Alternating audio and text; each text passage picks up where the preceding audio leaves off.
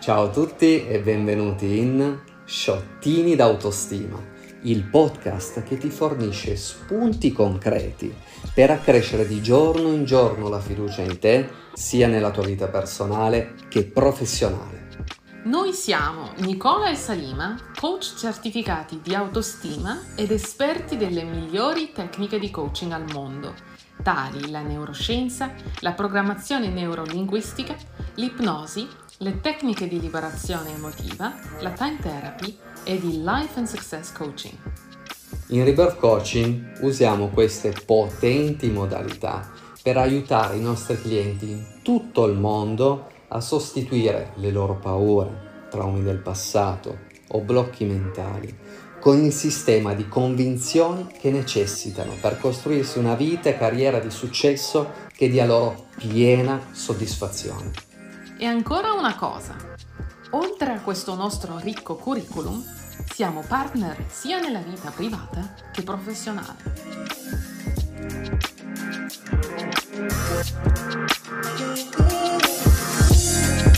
Ciao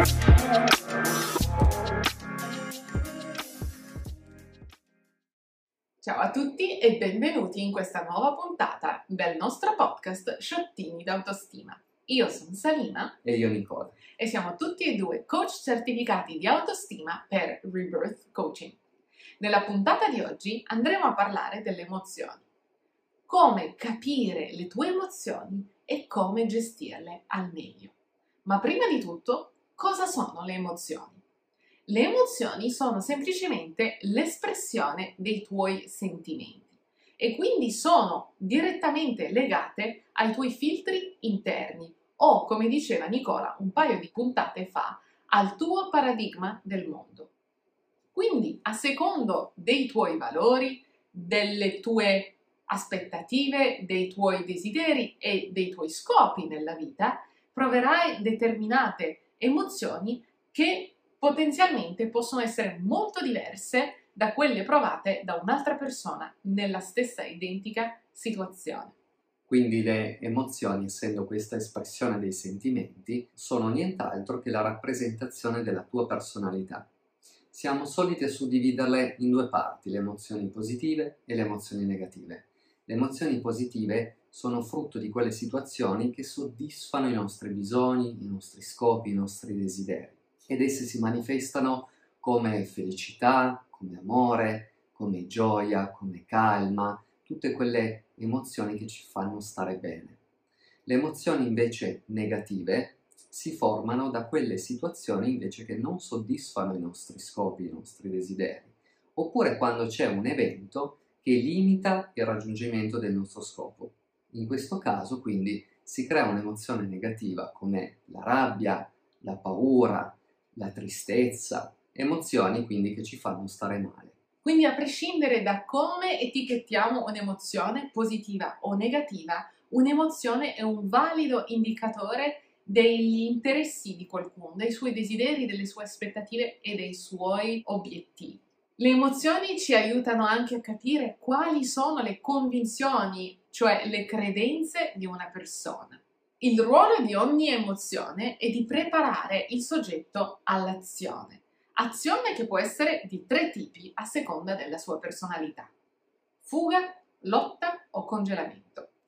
Lotta è il mio caso. Fuga, il caso di Nicola, per esempio. Congelamento, il caso di Samsara. Quindi pensate un po' come un coniglio che si ferma completamente congelato di fronte ai fari di una macchina. E quindi a seconda della situazione spiacevole che state vivendo, potete prevalentemente reagire in uno di questi modi, lotta, fuga, congelamento.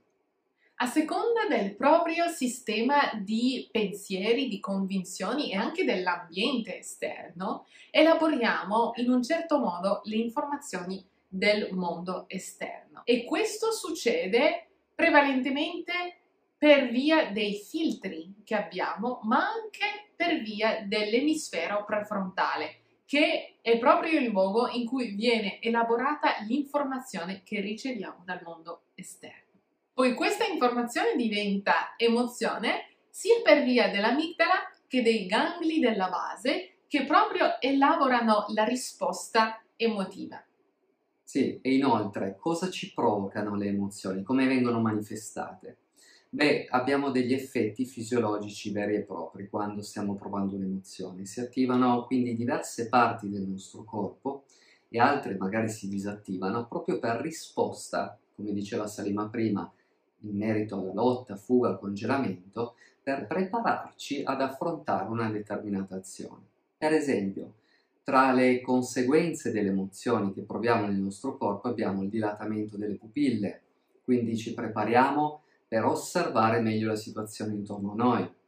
Abbiamo magari un'accelerazione del battito cardiaco oppure un rilassamento del battito cardiaco abbiamo la secrezione di ormoni. Gli ormoni vengono prodotti in diverse aree del nostro corpo, tra cui anche l'amigdala, come diceva Salima prima, e in base alle emozioni che proviamo creiamo un tipo di ormone diverso. Per esempio quando abbiamo paura si produce il cortisolo, quando siamo molto eccitati si produce l'adrenalina. Altri effetti fisiologici delle emozioni sono il cambiamento del flusso sanguigno nel nostro corpo. Quando abbiamo una reazione di lotta, il sangue viene spinto direttamente nelle nostre braccia, nei nostri arti, nelle nostre mani, proprio per combattere. Altre volte, quando proviamo per esempio le emozioni di stress, il sangue viene a concentrarsi all'interno del nostro organismo, negli organi vitali, proprio per far sì di salvare le parti del nostro corpo che sono più importanti. Quindi c'è un deflusso del sangue dagli arti e dalla testa verso la parte centrale del corpo.